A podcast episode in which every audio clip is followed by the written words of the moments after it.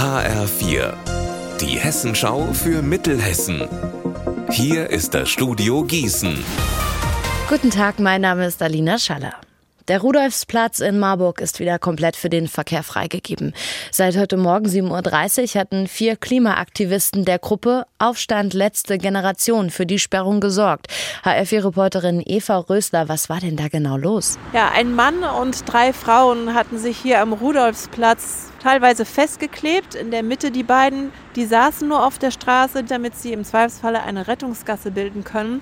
Und relativ schnell waren dann bestimmt 20 Polizisten vor Ort, bis dann die Rettung kam und die Spezialisten, die festgeklebten Aktivisten von der Straße lösen konnten, hat es dann gut zweieinhalb Stunden gedauert. Sie wollen mit dieser Sitzblockade einfach den Verkehr hier in Marburg einmal stören und einmal darauf aufmerksam machen, dass es ihrer Meinung nach mehr als fünf vor zwölf ist, wenn man das Klima noch retten möchte.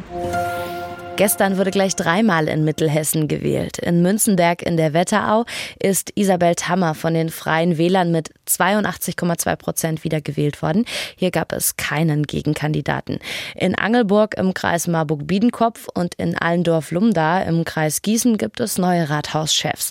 Die haben neben dem neuen Amt auch noch eine andere Gemeinsamkeit. Infos von meinem Kollegen Marc Klug. Die Wahlsieger heißen witzigerweise beide Schwarz mit Nachnamen. In Angelburg hat sich der Partei parteilose Jörg Schwarz mit 55,2 Prozent gegen den amtierenden Bürgermeister Thomas Beck von der SPD durchgesetzt. Und in Allendorf-Lumda, da hat Sebastian Schwarz von der SPD mit 54,4 Prozent gewonnen.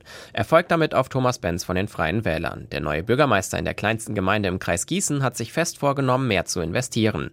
Zum Beispiel, um marode Straßen zu erneuern. Mehr über Klimaschutz und den Klimawandel informieren. Das macht die Stadtbibliothek in Gießen jetzt mit einem ganz eigenen Bücherregal. Es gibt neben Sachbüchern und Büchern für Kinder und Jugendliche auch viele Tipps für den eigenen Alltag. Außerdem sind im laufenden Jahr verschiedene Themenwochen rund um Klimaschutz und Klimawandel geplant. Unser Wetter in Mittelhessen. Heute wechseln sich Sonne und Wolken ab, dazu in Rockenberg 10 und in Linden 9 Grad.